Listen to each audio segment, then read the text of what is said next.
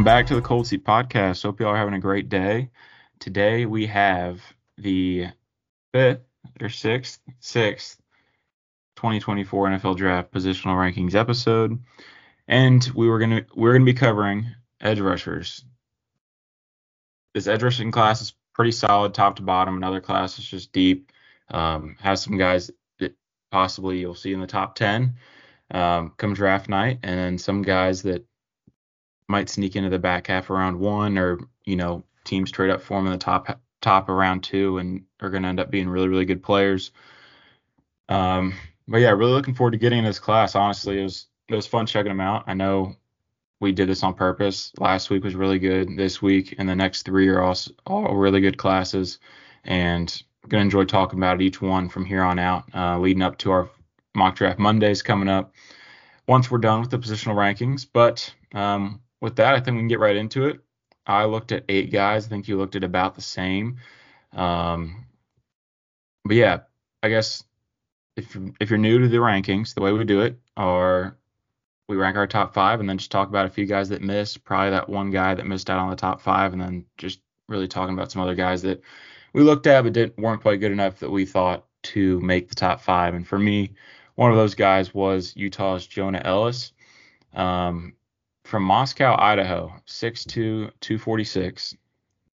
He's not 21 yet, but he will be at the draft. Uh, three seasons at Utah, true junior, uh, first team Pac 12, and first team All American. Um, his dad played D tackle in the NFL for 10 years.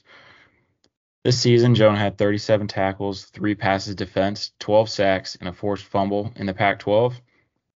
I noticed overall just his acceleration and quickness was pretty solid. Um, I noticed he stayed square a lot longer than other guys, allowing him to use moves later in the rush and still have them have somewhat of an be somewhat effective. Um, his primary moves with like the inside spin, occasional rip move, uh, both that were pretty good. Uh, did, obviously didn't always get home, but I mean he had 12 sacks for a reason. Um, pretty good play strength and hands. Uh, looked like he had longer arms but didn't find a measurement. And then he was pretty good versus the run in terms of things that weren't as up to par in comparison to some other guys on my list were just a little heavy footed, didn't play super laterally quick. I know he said he was quick, um, quick off the ball, but he's a little heavy footed in terms of moving, adjusting to the play. Um, maybe that's you know not the best play recognition. that You could correlate that too, but um, he also wasn't that bendy a little bit stiffer hips, I guess you could say, um, which is common with a few other guys in this class, but not really bendy, which you don't really see a whole lot anymore in edge rushers. And then pad level, he's only 6'2", which is one one of the shorter guys in the class, but he played a little high at times, and I think that got him caught, um, kind of stopped his motor, and resulted in him not generating much pressure. Uh, so that's pretty much it. But I did I did like him. Not sure where he's going to go. Um, maybe round three. If I had to guess, somewhere around three. Um, but you know, it really just depends on where the guys ahead of him in his class go. So where these edges that are ranked ahead, if they go earlier, then he might go earlier. But probably around three right now is about where I'd have him. Elliss, you'd have in round three. What's up? You say Alice, you had in round three. Probably. I think he's a, a top 50 pick, probably. Just knowing where he's going to stack up with the class, I think we're going to have five guys in round one. He's my sixth guy. Um, he's been on a lot of top 50s lately. Um, I know he was low on Dane Brugler's board. I just think he's so young. And the thing with Chop, which I'll get to Chop in a second, but like Chop's a super young guy too. So I, I think both of those guys are going to be top 50 or 60 picks. Um, just given the age and how the NFL like Tuli Tuli Tuipulotu got drafted earlier than people thought last year because of his age and he's so young. Um, I think that's another. I think like Elliss is a good example of what I want to say the exact time because Tuli was very different um, than what Jonah did. I'll pull up Jonah's numbers real quick as well. He's my sixth guy right now. Um, I liked his tape. I think um, the dichotomy between him and a guy like Chop, who are both Chop just turned 21 and Jonah's 20. He'll be 21 on draft night. Is that I thought Jonah had a really deep bag of pass rush moves that he went to. He wasn't just winning with his athletic, with clear athleticism on tape. Um, he's also a little heavier. I mean, he's he's four pounds lighter than Chop, and but he just looks bigger. Um, he also played. I thought he'd go back to school. Frankly, I, I really thought he'd go back to school. As young as he is, and as I won't say like not productive. It's just he didn't have like a like a crazy stats here. Um, he only had 25 pressures, and that was 2022. So I'm, I don't know why my my filters on that. Um, yeah, for me, 40 pressures is really solid. He had 13 sacks. Though. That's why he went. Um, clearly, we got a really good draft grade, um, kind of from the from the NFL kind of committee. Um, but he had a great year. Um, moved all the way around a bunch for team for for Utah.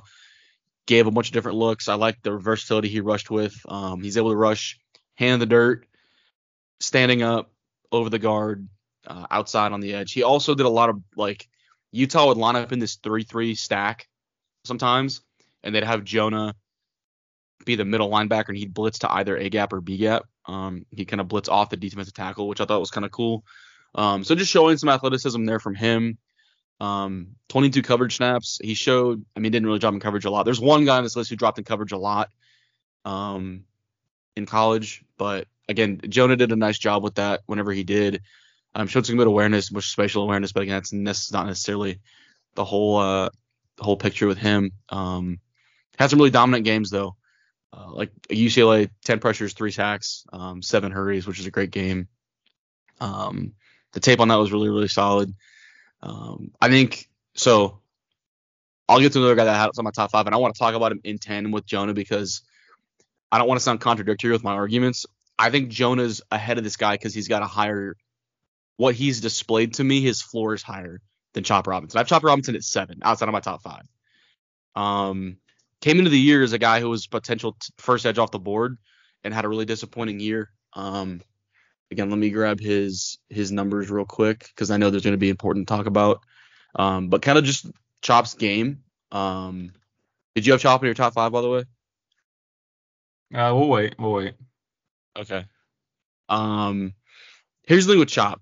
He's an uber athlete, and he just, I mean, 26 pressures and three sacks isn't really what I was looking for this year. Um, I think Chop wins with athleticism a lot, and he's simply out athleting tackles. I don't really think he has much of a bag of pass rush moves, and there's really no plan with Chop, which is kind of my biggest concern going to the NFL level is that he doesn't have a plan. And we've seen these uber uber athletes like a guy. I don't know if he. I don't think he played with him.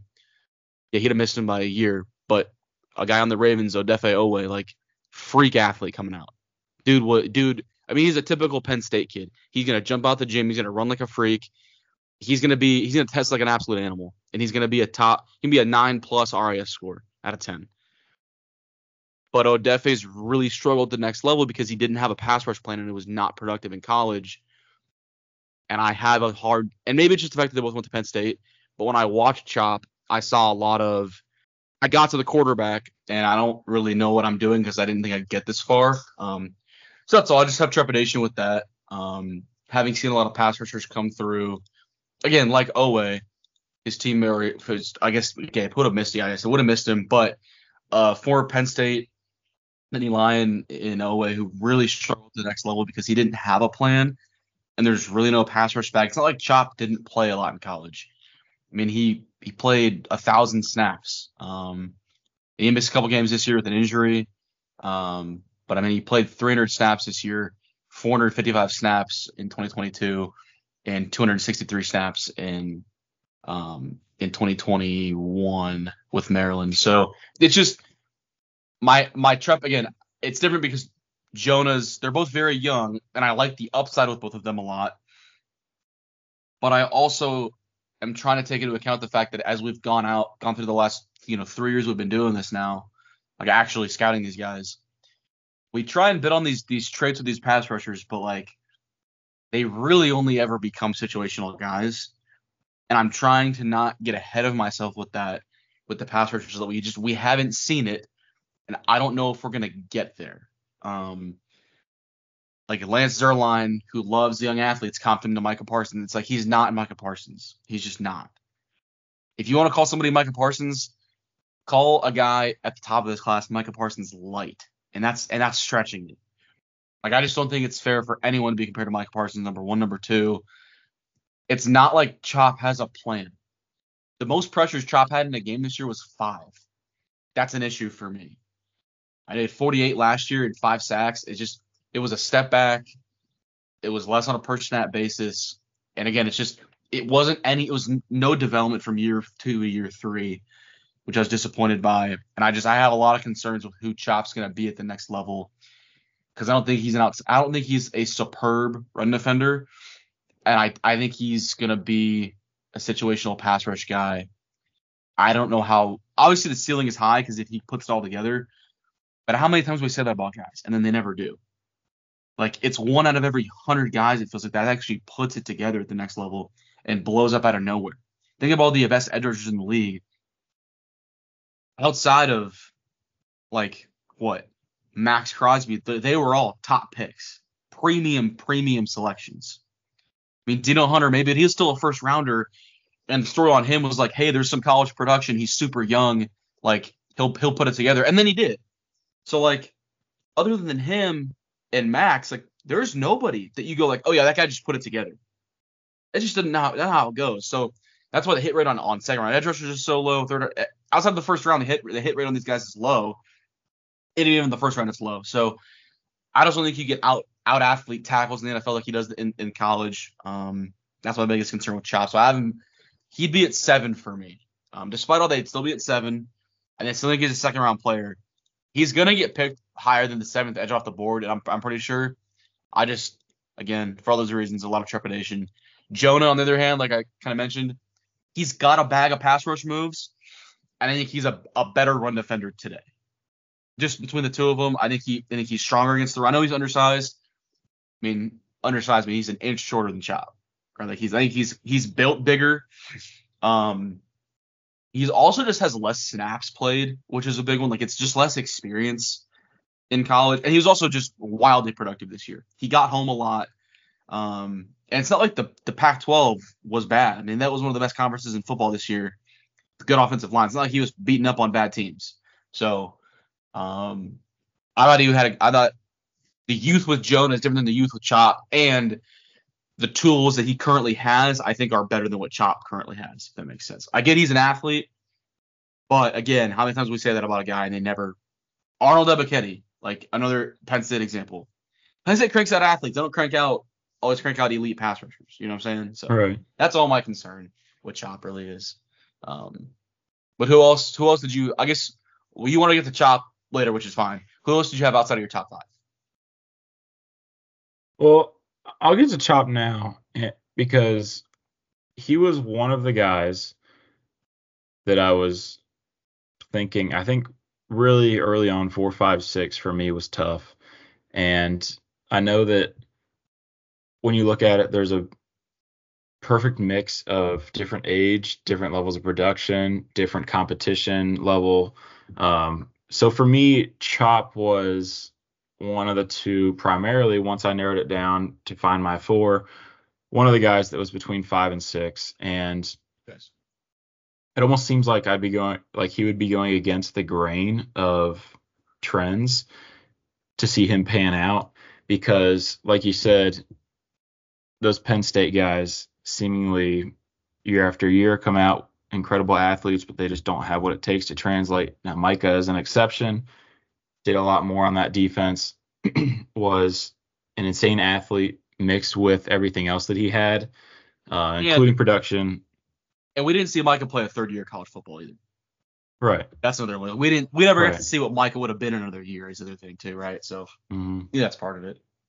Right, yeah, some off the field issues, but nonetheless, one of the best edge rushers currently in the game. Chop, um, like you said, similar to Oweh, he's his stock's going to go up at the combine next weekend, uh, no doubt. I think he could he could end up going in the first round. Um, I don't know. I think it's going to be more of a very few teams are going to fall in love with him, and a lot of teams won't really like him at all. Not at all, but compared to other guys, but you're going to have a few teams that are going to love him to where they're going to want to take him. They're going to want to make a move to try to get him before he falls too far and someone else takes him. Um, so he was like 5B for me, if you want to put it that way.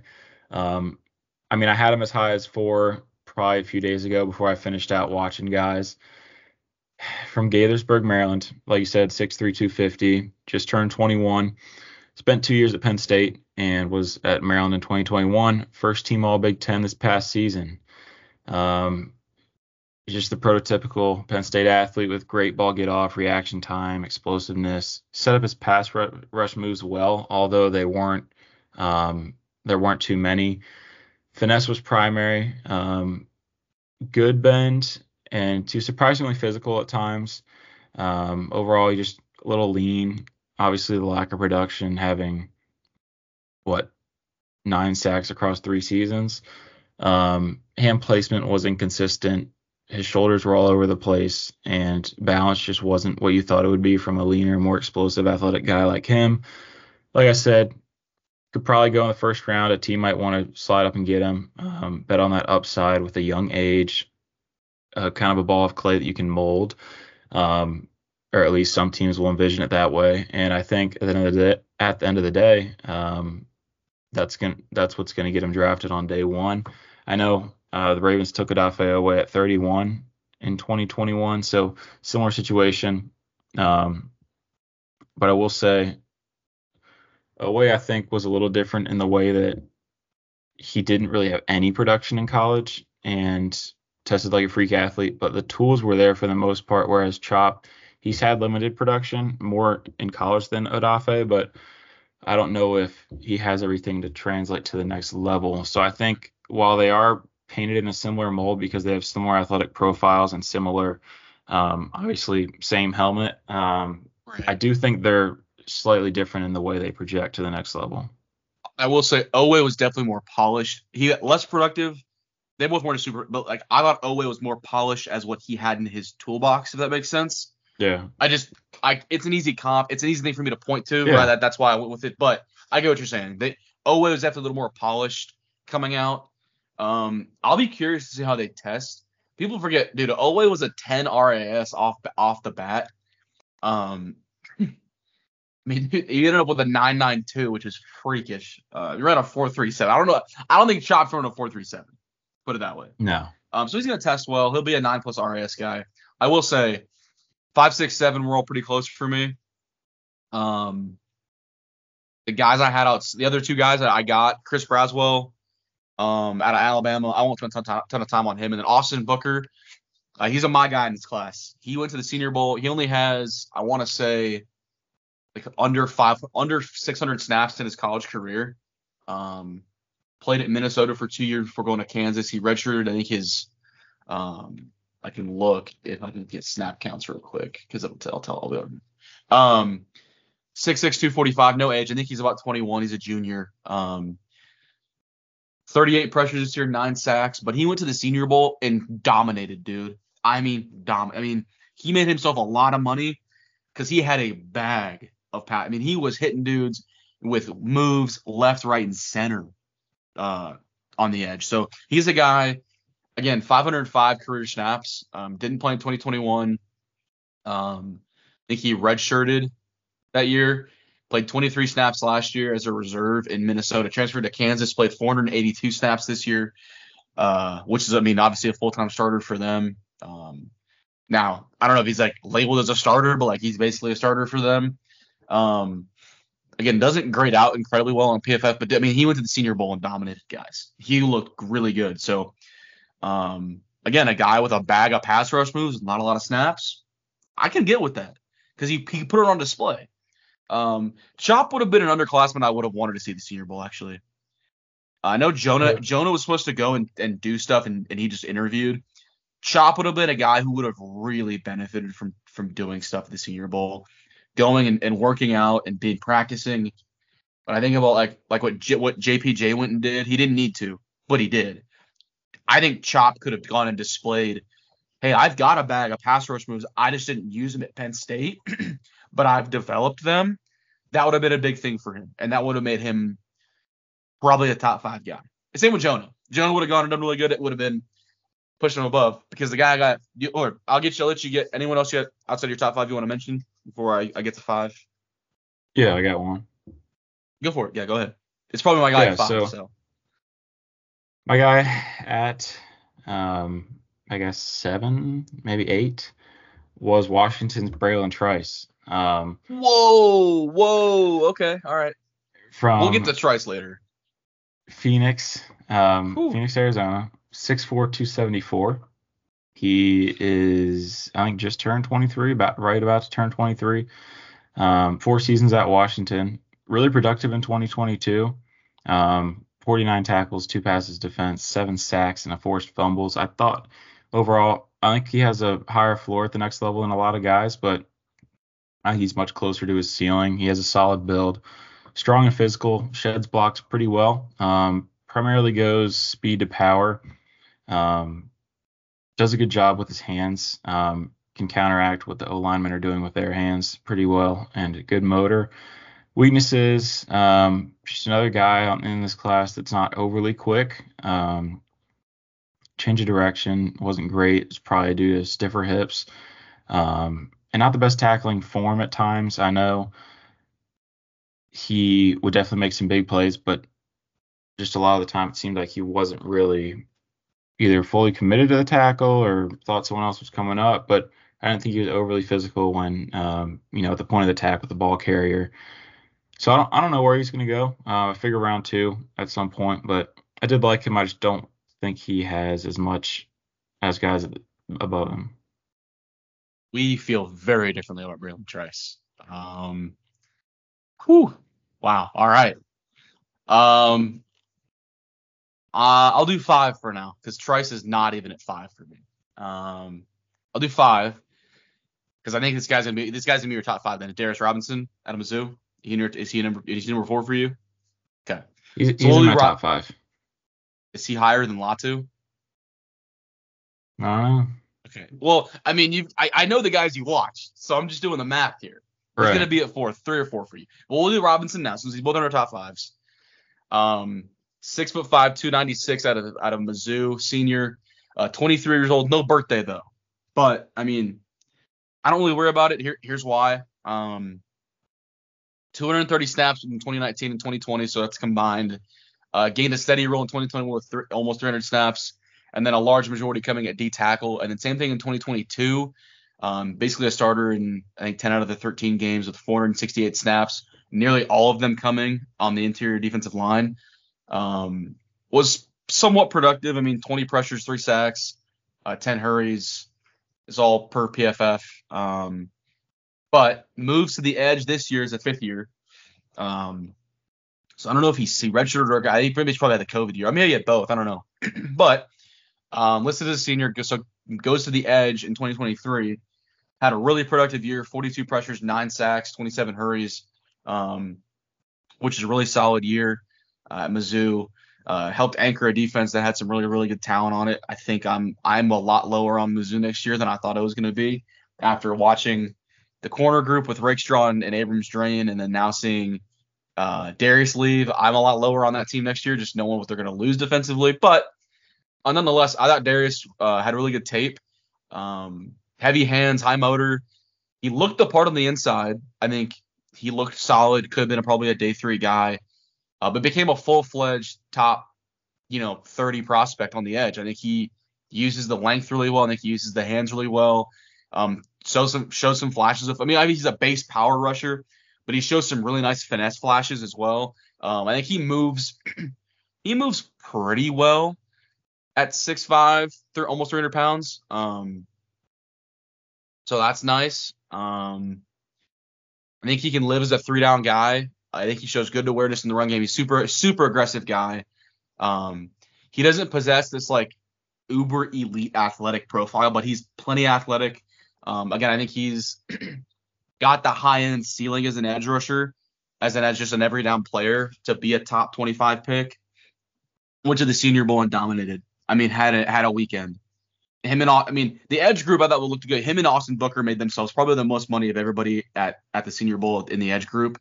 Um, those guys look awesome. I mean, Darius went from second round pick to top 25 pick in a weekend because or a week because he dominated that that much at practice. Um, Everyone, yeah, every every major media draft media analyst that gets plugged in the U.S. Dan Brugler, Daniel Jeremiah, Trevor Sikkema, they'll all say this guy's a top 25 pick now. He's going and that he's that good. Um, teams love the versatility. You can play him on the inside. NASCAR packages with this guy and a couple other guys in this class are going to be really fun because they're big enough to go inside and rush on guards. Um, he's got plenty of versatility there. Uh, and he could be a versatile piece for a defensive coordinator, defensive coordinators across the NFL, given the fact he can play everywhere. You could even slide him inside and play him at D tackle on on on certain downs because he's that good. Um, he's that versatile. He's got the vast experience there. Um, but I think as an edge rusher, given the one se- one season of play at edge rusher and what he showed, and and I think he's it's very he's a, he's an intelligent player. Think he's got advanced hand usage. Um, so I'm a huge fan of his. Um, again, I did more of a write up on him than I did the other two guys outside my top five that are kind of clustered together, if you will. Um, but I think I think Darius is he is a pretty firm five for me. He's a really good player. Um, again, a, a, late bloomer, if you will, but I don't really have a problem with that, just given the way that his tape plays and the way that he played when he actually got to edge, right? That that's what I care about. Um, it's the snaps, and, I mean, 300, so 189, 294, 468, and 515. Bulk of his snaps come in the last two years, and then you get 515 at edge. I mean, that, that's big to me. So, um, productive guy, high motor, um, shows some good technique as well. So I'm a big fan of a big fan of Darius, and um, I will say there's a there's a gap between three between four and five, and then three and three and two. So like I think three and four clustered, and then one and two are clustered for me. That's how I have my guys for the. I think I know your rankings. I think I know what you got going. Okay.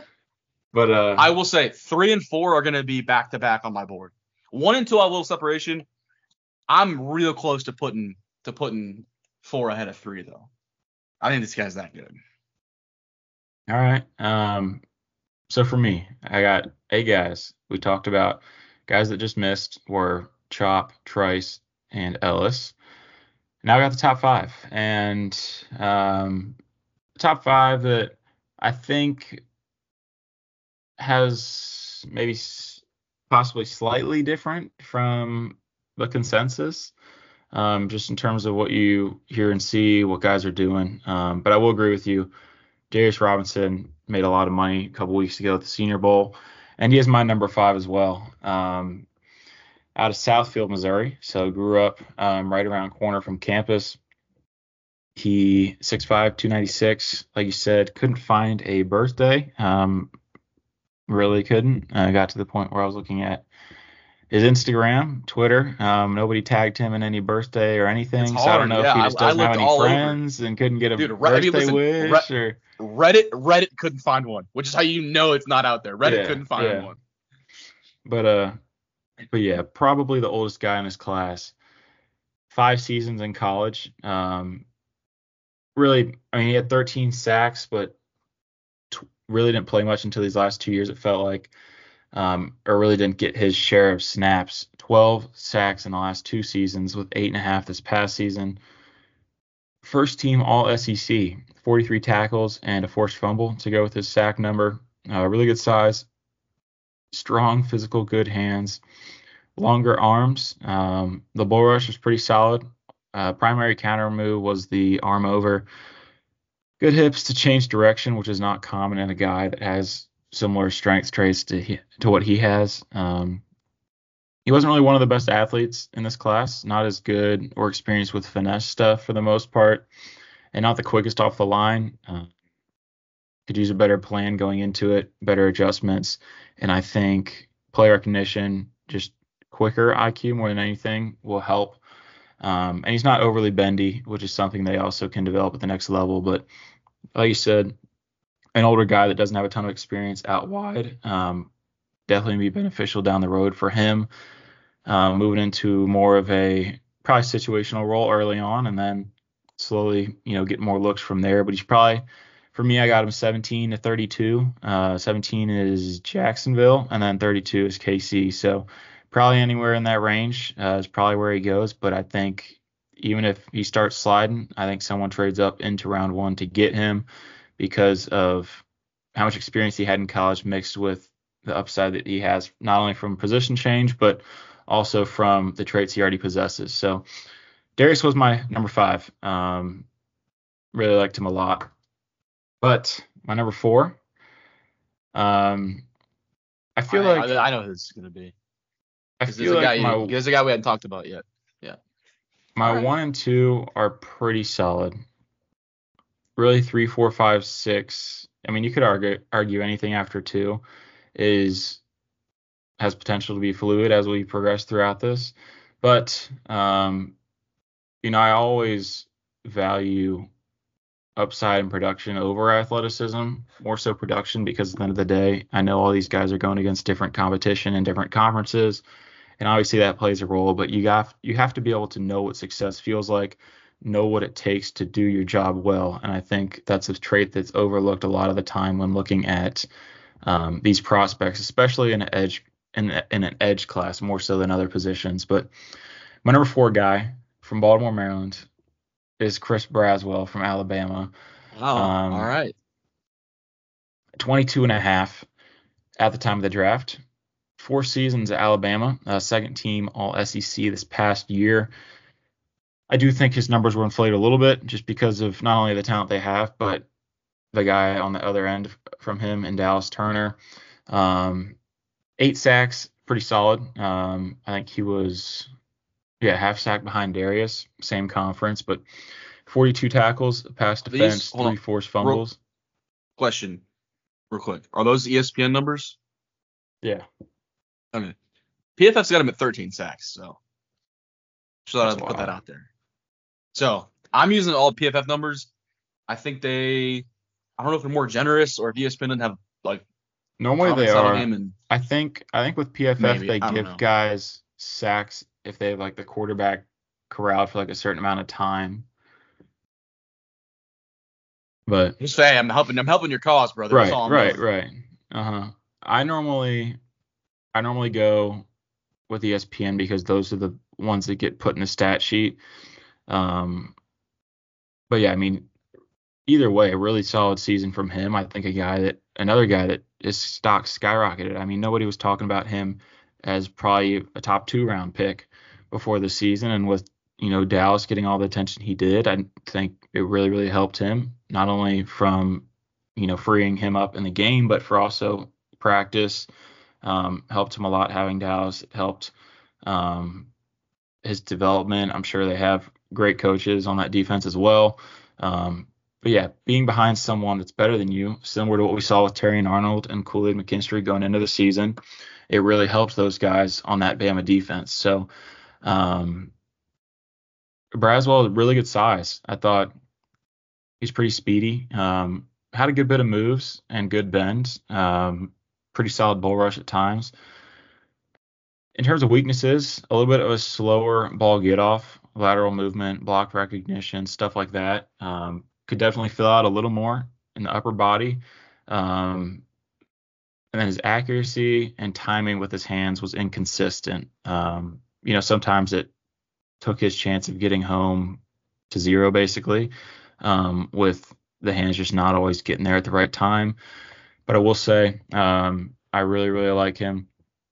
He's a guy that I really don't know where he could go. I think he's one of the wild cards in this class because of the lack of exposure. And I think you could see him in, you know, top 20 possibly. You could also see him go near 40. I think it's just really what teams are feeling in that range that there's going to be so many guys that are first round caliber players. And he might be a guy that goes at the top of that group or towards the end. And I really wouldn't be surprised either way. But if he goes past 40, probably a little surprised just because you normally take the guys that have the most potential mixed with production at the top of that round too. So Braswell's four for me. Um, did really enjoy watching him, but like I said, these rankings could change and are probably more likely to than some other positions. So I've, I've my Braswell would have been like my six, seven, eight area. Um, but had a good tape. I thought he really benefited from having Dallas across from him, which I didn't. I don't quite view as the same as like how Tyrion benefited, because I mean those guys, like Tyrion and Khalid, they, like they never switched sides of the field. Tyrion actually followed guys across the field sometimes when teams would go like overload, like trio set left or trio whatever it is, right? So, um, or he'd move into the slot sometimes. Like against LSU, he moved into the slots, covered Malik Malik Nabers a couple times. Um, with Braswell, I just I just kind of thought he didn't get as much attention because of Dallas, um, and because they had kind of had some that. I mean, Nick does a million different things with his defense, right? I mean, he's it's the go for a reason. Um, but I mean, listen, I, I like Chris. I think he's a good player. I think he's a second round pick for sure. Um, I think, I mean, I think all these guys of Elliss, Robinson, or Elliss, Chop, and Braswell are all going to be second round picks in top 50, 60 guys. I even think Austin Booker might go in the second round. Teams value what he, what he did at the, at Senior Bowl, right? So, and there are GMs that really that really value the Senior Bowl. So, uh, that Braswell had um that he could say did he did he go to the Senior Bowl? He did, He right? did. Yep. That's right. Because I remember I was a little I don't want to say unimpressed. I just wasn't. I expected a lot more from him at the Senior Bowl, and I came away liking other guys better than him there, which was a little concerning to me in a one-on-one setting when a guy wasn't getting a lot of attention this past year. That's kind of why I kept him out of my top five. I would have had him. Below, I probably would have had him at eight behind Jonah and Chop, just because I, I, really like what those guys can do. Um, and I've and you've got to project a little bit at the same time. Like you can't just take everything at face value. You've got to project some, which is what we're all trying to do, right? So, um, my guy number four is Washington's Bralen Trice, uh, redshirt junior, fifth year player, redshirt his first year. Didn't really play during the COVID season because I think they played like what six games. Didn't really play. I think he played in one game. Um, so really a three-year player for Washington, but this guy led the FBS in pressures the last two years. How no one talks about that, I have no clue. He led the FBS in pressures for two seasons, and no one wants to talk about it. Nine sacks last year, eight sacks this year, 80 pressures this year, which was good for the FBS lead. 70 last year, which was also good for the FBS lead. Um, 53 hurries this year, 50 or 46 hurries last year. Um, 19 hits this year, 15 hits this last year. Um, really anchored the front seven for that Washington defense. I thought. Um, I was I, I, I didn't think he'd be in my top five when I started. This was the guy that probably rose the most for me. Um, and just I, I knew Darius would be around five, four, five for me. I knew Jonah would be kind of on the outside. I thought Chop was one who probably fell the most to me. Uh, I kind of had a feeling that might happen, but Bralen was the guy that I really like. That I really felt like rose the most for like what I had going in, kind of preconceived. Um, he's I think he's a really solidly built player uh, at 6'4", 274. He's 22 right now. He'll be 23 in four days. His birthday is Feb 26 or three days actually. Um, so he's again he's he's a really really I think he's again quietly the the most productive guy in, in, college. I don't know how no one talks about it more. He was on a national championship team, so um, I love his game. I think he's a plus athlete for his size. Um, I know we get enamored with guys like the Bosa brothers who are this big and move like freaks, but like they're not all the Bosa. Those guys were top, both top three picks for a reason. Um, obviously, like Myles Garrett, like no one moves like Myles Garrett. Um, I think you got to contextualize a little bit better when you look at guys like this. Like I mean, like Tyree Wilson. Like Tyree was a little stiff, but I mean he moved like a, he moved nicely for a guy that big. Um, Bralen might have some of the longest arms at the combine. I mean, he's got long arms. He looked like Tyree, just a little smaller to me, like just the way he's built, the way he played, if that makes sense. Obviously, he's not nearly as powerful as Tyree. I know he was the raw power from Tyree is what made him a top 10 pick and top 10 prospect, but um, I think he I think he's gonna test well for his size in Indy. I think he's again. I think, I think you're right. He's a little stiff. He's got. I'd like to see some better pad level from him on a down and down basis. Um, but I think he can rush standing. I think he can rush in a in a, in a three point stance. I think he can rush inside. Um, I think he can play inside. I think he plays the run really really well. Um, he's just a really solid player. I don't think he's super flashy. Um, again, he's his sacks are kind of quiet, his pressures are kind of quiet, but production's production, and a guy who doesn't really have a lot of deficiencies in his game, I don't think. Um, I think he's a better athlete than I think people give him credit for. Um, I think he's a top 25 pick, and I top maybe even top 20 pick. And it, it frankly wouldn't shock me if a team drafted him over Latu because of a the injury concern, and b the fact that Latu is going to test like a bottom 50 percentile athlete which is just the fact. Like, I'm not going to be surprised next week. I don't think you're going to be surprised. I think we both know that. A lot, like people who are plugged in know that. Media is going to freak out. NFL teams already know. So there's going to be teams that are going to prioritize if Trice tests well, what he can do, and also the medicals. There's no medical, really medical concern with Trice. So um, the guy can rush the hell out of the passer, which is ultimately what you make what you make money to do as an edge rusher. Um, and I think he can do it from a lot of different places. And I think he's a I think he's a better run defender than than what Latu does. These guys are gonna be close for me. I'm a, I'm a big fan of Trice's game. Um, it should if I was a team in the early 20s, I'd be all over him if I needed an edge rusher because he can do a lot of different things for you. This guy's gonna be real. This is gonna talk about NASCAR packages. This guy, him, him, and another guy towards the top of this list are gonna be real fun to move around and make make guards' lives hell having this guy rush against him. I think he's really good. Um, I'm a huge fan of his game. I don't know why he doesn't get more love, frankly. I think he's he's a guy that we're going to see drafted higher on on April on April 25th than I think the public is kind of not the public, but I think there are some people who I think are like like Dane Brugler doesn't love him. I think he's going to get drafted higher than what Dane has him as. Frankly, I think he's teams are going to value what he did. Again, teams value like we talked. Teams value production. They do. Guy was uber productive. Um, missed tackle rate is a little high. That said, like in the USC game, he probably got credited with a couple of missed tackles. Um, yeah, two. I think they're both on Caleb, and that guy's he's gonna do that to the NFL edge rushers too. So I, I don't I don't really worry about it as much for him. There's a lot. I mean, there's a, a lot of edge rushers have tackling issues. Frankly, it's not my biggest concern. So, um, go watch the Stanford tape. 14 pressures, dude. He went off. Um, 14 pressures, 10 hurries. Only two sacks, but 10 hurries and 14 pressures is unreal. I know Stanford kind of sucked this year, so I won't use that as like a baseline, but he had good tape against really good teams. Um, Texas, off- Texas offensive line is really good. Oregon, uh, Oregon State. I mean, he had really good tape against a lot of these guys. So um, big fan of Trice, and I think he's a guy who can start day one for for a team on all three downs.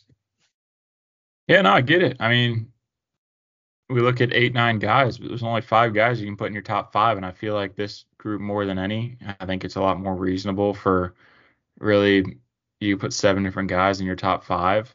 I think as long as you have a one and two that are in their right spots, um, I think it's pretty right. respectable. I don't think you can really ex- like what's the word? I don't think you can put a guy outside the top two above either of those guys for any reason. I don't know how you can justify having one of the top two guys not in the top two, but there are rankings, and it is a draft for a reason, and every team's going to have different rankings. Every media outlet's going to have different rankings. Every scout, every, you know, for the most part, excuse me, we're going to see different guys at different spots. And at the end of the day, that's just how it goes. But um, we both only have three guys left. And as of now, we have the same number five, different number fours. My number three be the same guy, order. I used to be the same order. There's a good chance. My number three guy was really tough for me because I just don't know. I don't know what to think at the end of the day, but he has enough to for me to have him at three, and it's UCLA's Laiatu Latu um, from Sacramento, 6'5", 265. He is older, 23. I think he's already 23. Um, so he'll be 23 and a half by training camp. Um, three seasons at Washington before spending two at UCLA. And in those two seasons at UCLA, he had 23 and a half sacks and five forced fumbles. Um, obviously, serious injury concerns. Uh, being an older guy in the class not only hurts his stock, but with injuries he sustained in the past, primarily at Washington, um, aren't ideal. And I think obviously teams take that into account. Uh, they don't want to draft a guy that's not going to be on the field for him, or they're just going to draft someone else. So um, the upside is there. What he currently possesses is there, and it's worthy of a team taking a chance on him pretty high in the draft. This past season, um, 49 tackles, two passes defense, 13 sacks, two forced fumbles, and two picks. Pretty twitchy, athletic. Um, you know, really everything you want to look for in a modern day edge rusher. pretty handsy, had good hips, um, which led to being pretty bendy, one of the most bendy guys in the draft class. Speed to power um, was primarily used. His hands were pretty solid. Block recognition was a lot smoother and quicker than some other guys, leading to him getting free earlier. Um, obviously, the injury history is big in terms of something that could tank his stock. And sometimes he won't stick with like either the assignment or the play design on defense, and he'll just try to go make the play. Um, won't stay in his gap, and that opens up either a lane for the QB to scramble and get out and get you know eight ten yards, or a cut lane for the running back. So either way, um, that is a little knock on him. I think he could be more violent. I think if he took someone else in this class, took his violence mixed with what he had already, um, that even help him more so. But yeah. I think he does have a good bit of moves, but if he could just be a little stronger at each move and just a little more violence, a little more tenacity to his craft or to his game, I think that would really help him overall. But I still think he has a chance to go at eight, which is the Atlanta Falcons. And then Ooh. I think the injury history could have a pretty big say. And I think, um, while I think no doubt he's going to be a first round pick, I think he could fall to like 26 or so, which with the Bucs. Um, so a big range for him, just because I think a lot of teams are going to have pretty different views on him. Not only where they have him within their edge rankings, but how they have other guys in different positions stacked against him. Because more likely than not, those teams that are looking at Latu as a you know pretty heavy candidate for their pick are also going to be looking at other defenders, other edge rushers. So um, a big range for Latu, but I think there's a chance he goes at eight, just because I don't think the combine's going to help him much, like you said. But at the end of the day, it just takes one team to fall in love with a guy to take him. So um, you can't rule it out. And I mean, he had the most productive college season of anyone, so you can't really rule it out. But I I don't think it's going to happen. I just you got to have it in there. So Yeah. So he- here's I, I Latu's at three for me, and and you and 15 sacks, albeit four against Colorado, three against Coastal Carolina. I digress. He there is undeniable teach tape in the pass rush on his on his film. He is a technician to a T. And there, I mean, he does. He he's got the deepest pass rush bag in the class. Lethal cross chop. There's T, like I said, it's T shape everywhere on what you want a pass rusher to be. And I think he's a more than adequate run defender. He's got a high floor as a pass rush specialist. That said, I don't think he is an elite every down rush edge rusher. Here's why. How often do we see guys with worse than average athleticism stick on the edge in the NFL? That's that's kind of my concern. I think he can be a great situational pass rusher for a team. yeah, First and long, second and long, third and long, fourth and long. He's in the game. 100% he's in the game. I don't know if he could rush from the inside either. I think he's an edge rusher only. I don't think he's got the the frame. I don't think he carries the weight and I don't know if he has the functional strength. And maybe that's because he had two years off football. But I don't think he's functionally strong enough to rush every down on the inside just as as as much of a beating as you take there. Um, here's the medicals though. So he's 23 years old, fifth year senior, 6'5", 265. He was a prized defensive player in Washington's signing uh, class, class of 19 signing class, um, or freshman class. He played 215 snaps that year. Uh, didn't get a ton of play uh, in pass rush. Had a, had an okay year as a freshman. Um, had some neck numbness. Uh, was not alleviated by surgery. Um, so he had like five, he went to see like five, six different specialists. Didn't play during the COVID year, the shortened COVID year. Didn't play in 2021, um, and they told him he needed to medically retire because he would risk being paralyzed if he played again. Um, that was per all the specialists and kind of the what kind of taking all that into account from the Washington doctors. Um, went to UCLA, they cleared him. He played for two years, had a productive two years. Um, 65 pressures last year, 62 pressures this year, uh, 12 sacks this year, 15 sacks or 12 sacks last year, 15 sacks this year. Um, so an incredibly productive guy at UCLA.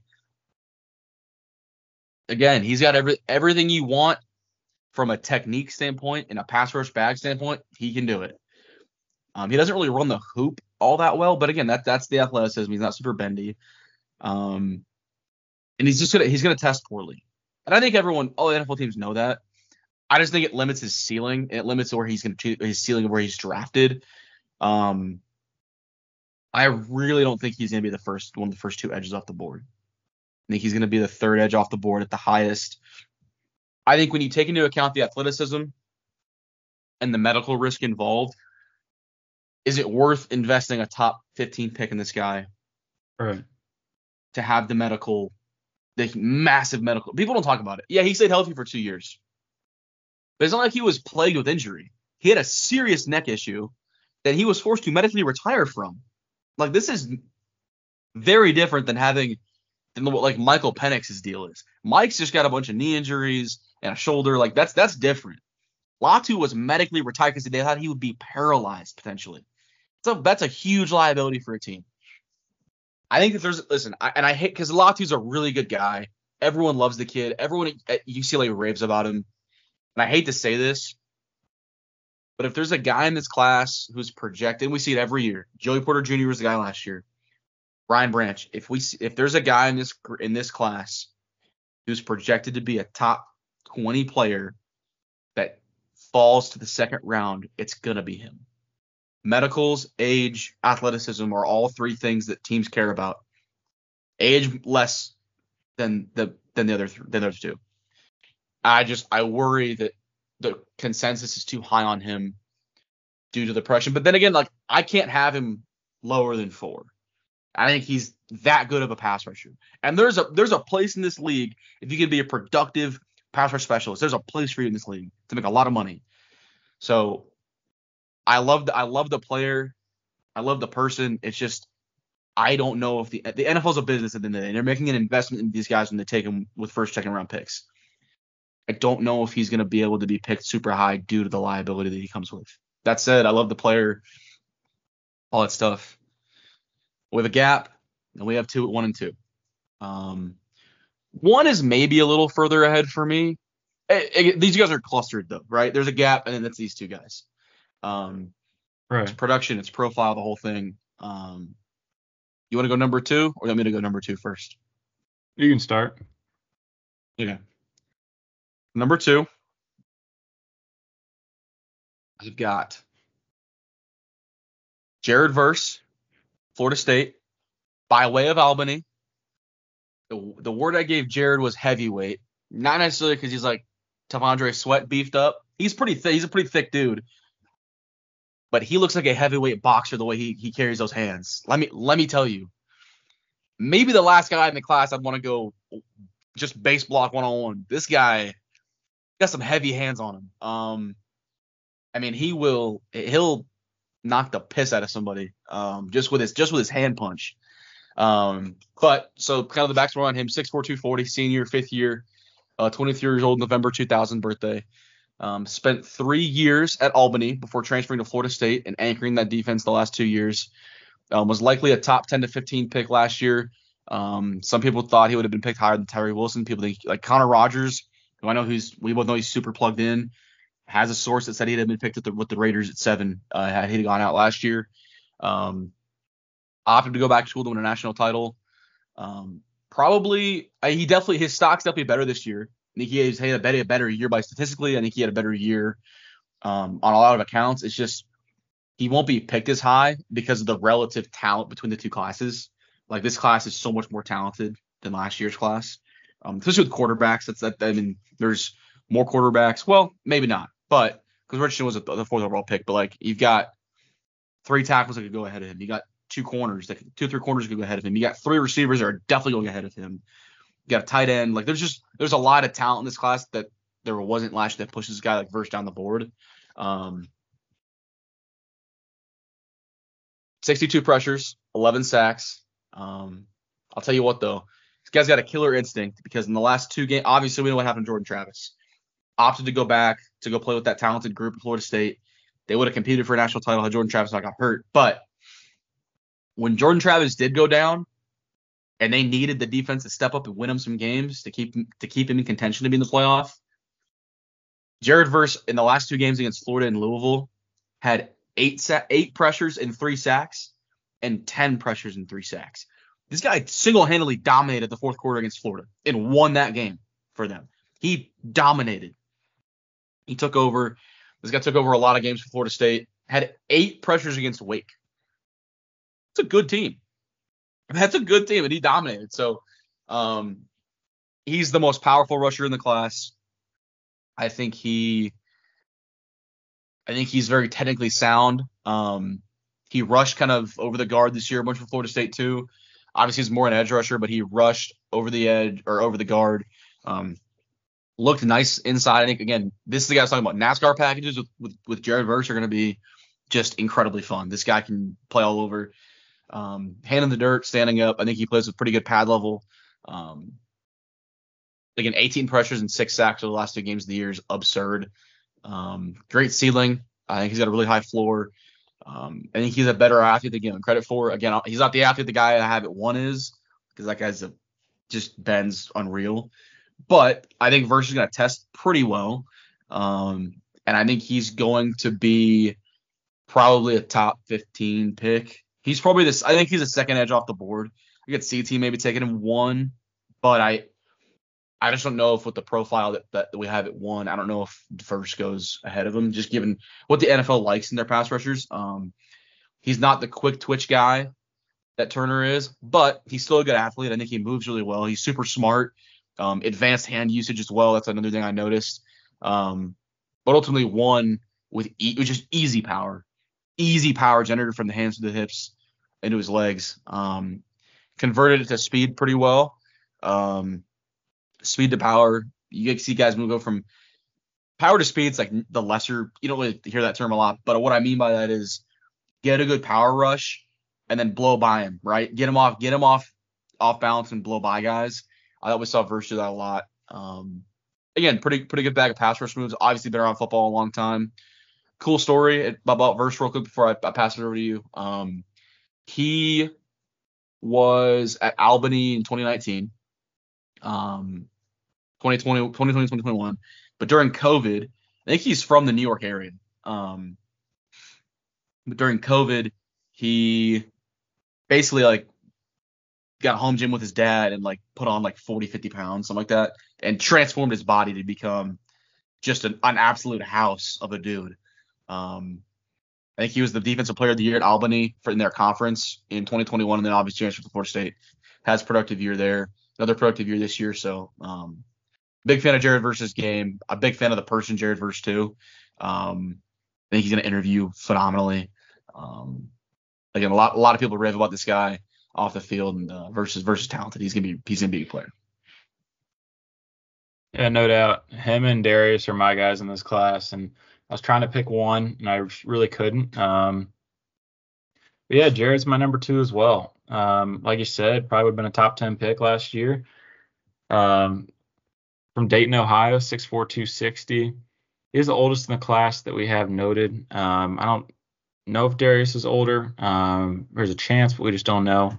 But I, I think we'll find out at the combine for sure. Um, I'm sure that's going to be one of the questions that people have for him. But yeah, 23 and a half at the time of the draft for Jared. Two seasons at Florida State, and in both he had 40 plus tackles and nine sacks like you said, three seasons Albany. Um, I think his best season was his past season. Like you said, with the class, he would have gone higher, but in terms of his personal stock and projection to the next level, I think it's higher now.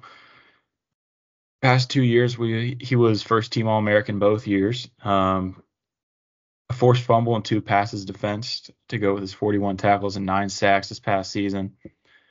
Pretty good ball get off for being a bigger guy. Um, strength, hands, speed to power, he has some bend, um, more than you would think from a guy with his build, but it's still, you know, there's still a couple guys in this class that have better.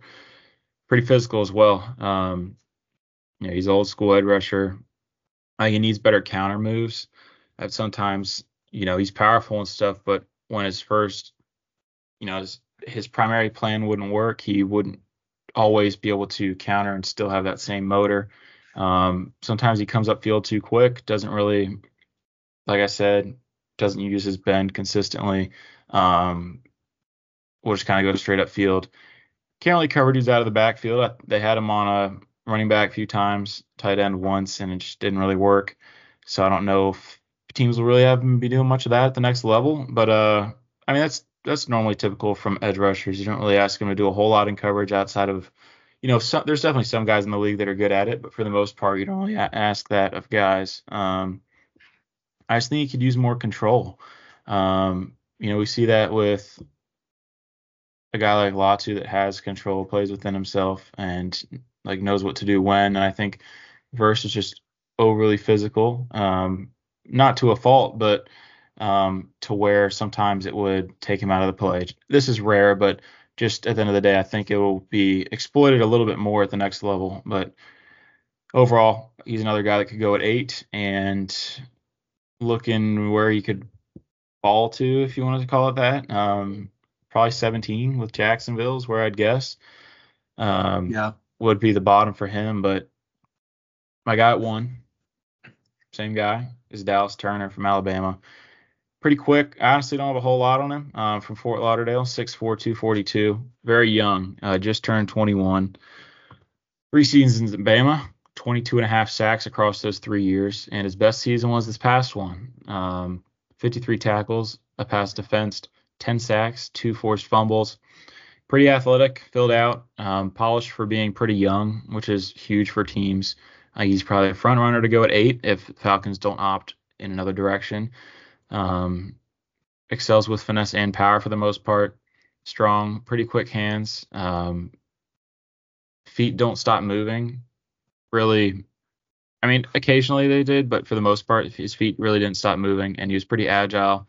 He could use a little more size, um, upper body primarily, and some of Verse's violence as well.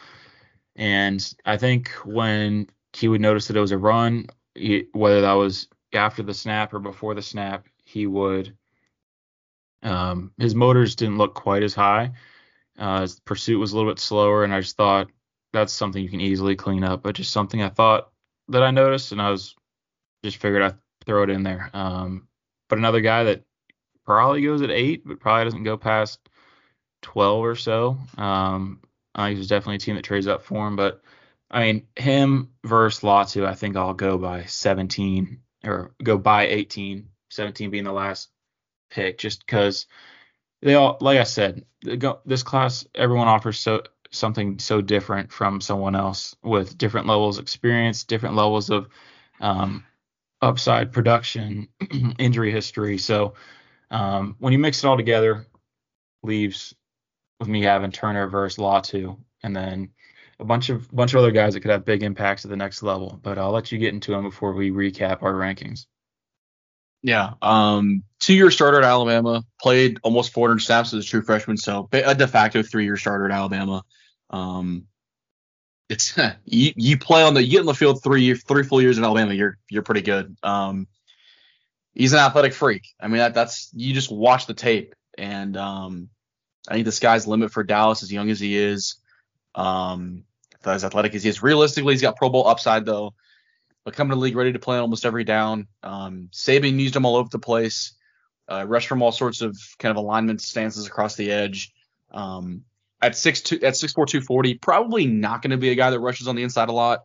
Um, could see him stunting the inside, uh, kind of get get by on a guard occasionally. It's just not going to be where his strengths lie, though. I think where his strengths lies being able to drop into coverage nicely. Um, I think he's going to be a guy that gets used a lot um, in, in in blitz disguise, coming from slot blitzes and linebacker blitzes. I think you see a lot of defenses, especially kind of looking at what Jesse Minter did last year at Michigan coming to the NFL, uh, what Mike Macdonald did, what Steve Spagnuolo likes to do a lot, um, Robert Saleh. a lot of these guys, uh, DeMeco Ryans, they like to be able to have an edge rusher who can kind of drop in coverage and be not be a liability, so he can kind of disguise blitzes from linebackers and corners really well.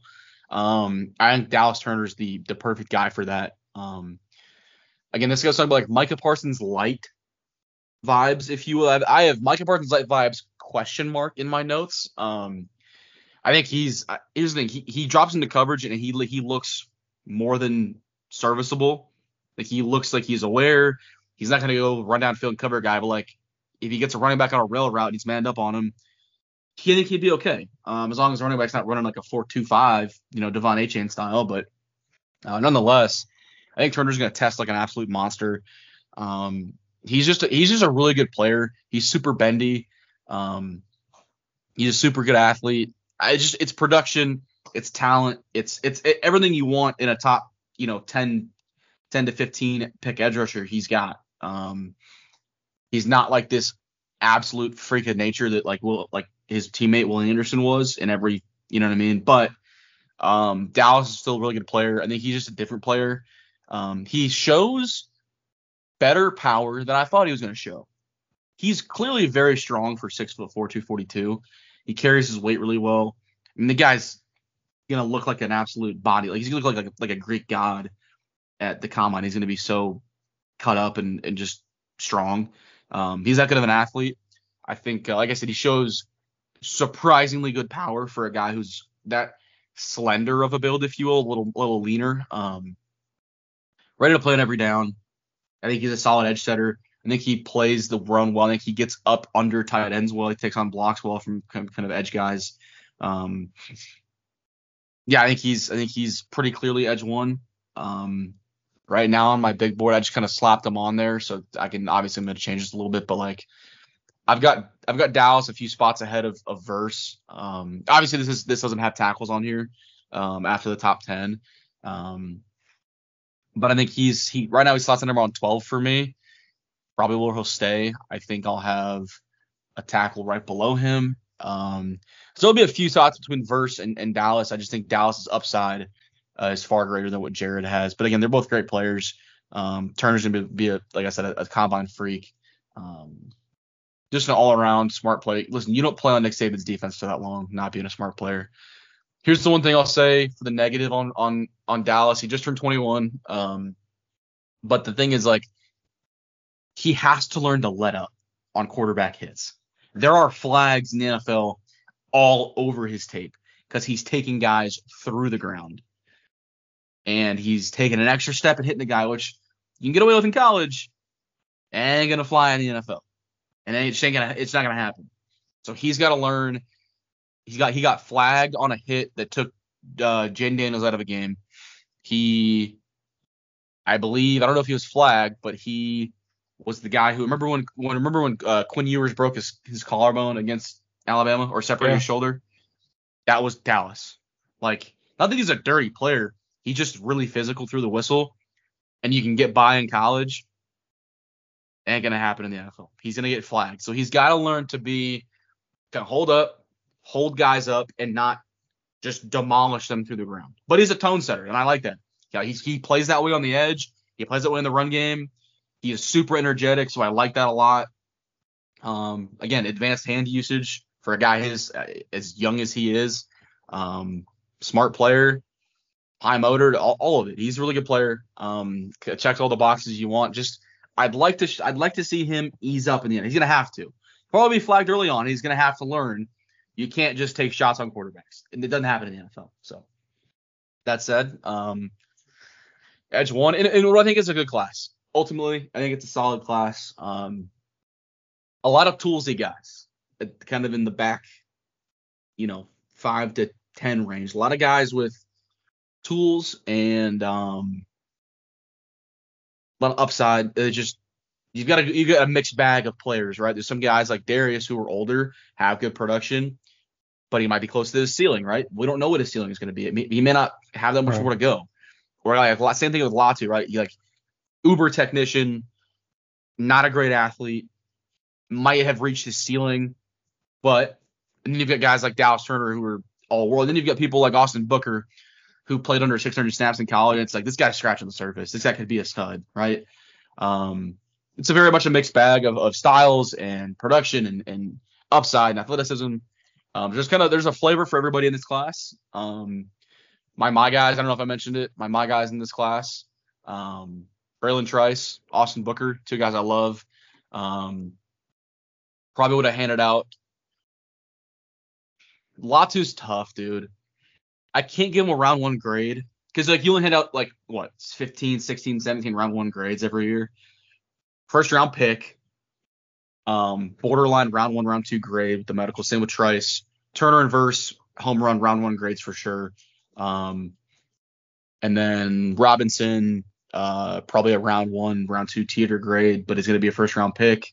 Um, and then the rest of the guys are all round two grades. Um, they're top 50, 60 picks. So, um, yeah, man, uh, there's there's something for everybody in this class. There's truly something for everyone uh, Yeah. this age group, and um, I like it a lot. I think there's some solid options on day two. If you miss out on day one, um, just be be have have a plan for these guys is the big. Have a plan for edge rushers you draft on day two. You have to. No doubt. Yeah, a lot, a lot of fun checking this class out. Um, like you said, everyone offers something different, but as uh as different as it may have seemed, four of our five guys are the same spot in our top five. Um, so my top five was Darius Robinson from Missouri. Fourth was Chris Braswell from Alabama. Third was Laiatu Latu from UCLA. Second was Jared Verse from Florida State.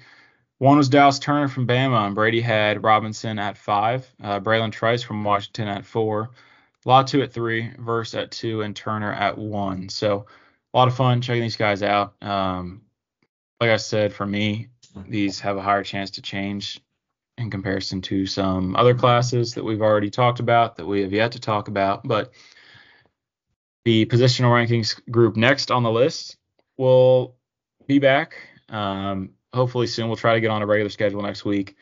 Um, but I will say it is offensive tackles. Really looking forward to these guys. Um, just a few names to get familiar with.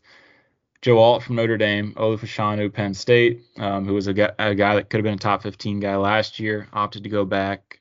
Could have been the youngest guy ever drafted last year. He, Um, he would have been the first tackle off the board last year. I'm Yeah. pretty confident.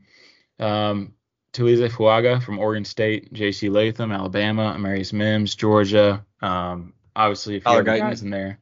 Yep, Tyler thought Tyler Guyton Guyton's a guy we're going to talk about for sure. Yeah. Yep.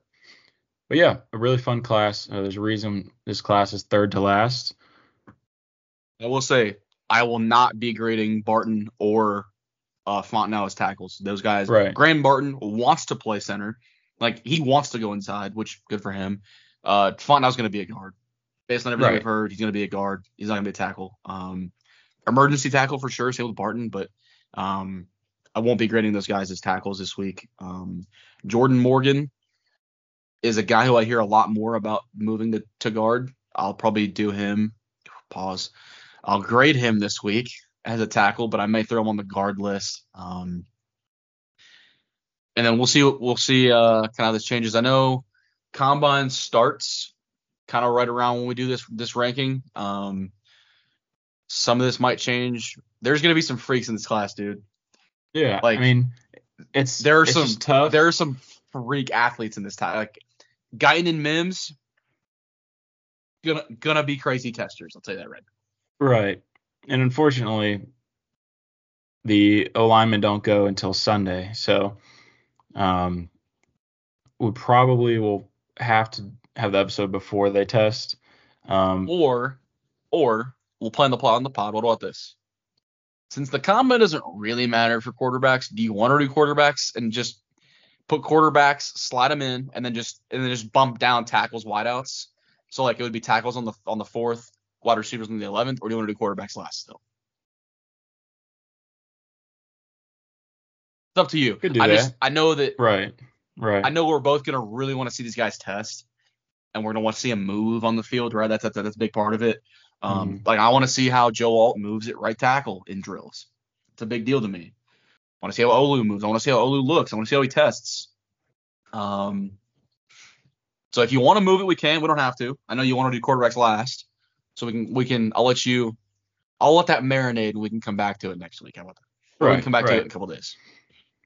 Yeah, so whatever position group we do decide with, um, we will get that to y'all before the combine, uh, most likely, and then we'll have our normal episode. I know we got one coming up uh, this week, but then we'll have another one next week, two per week. Um, is what we kind of been rolling with outside of last week, just due to some travel. But we do have three positions left: tackles, receivers, quarterbacks. We have completed the defense.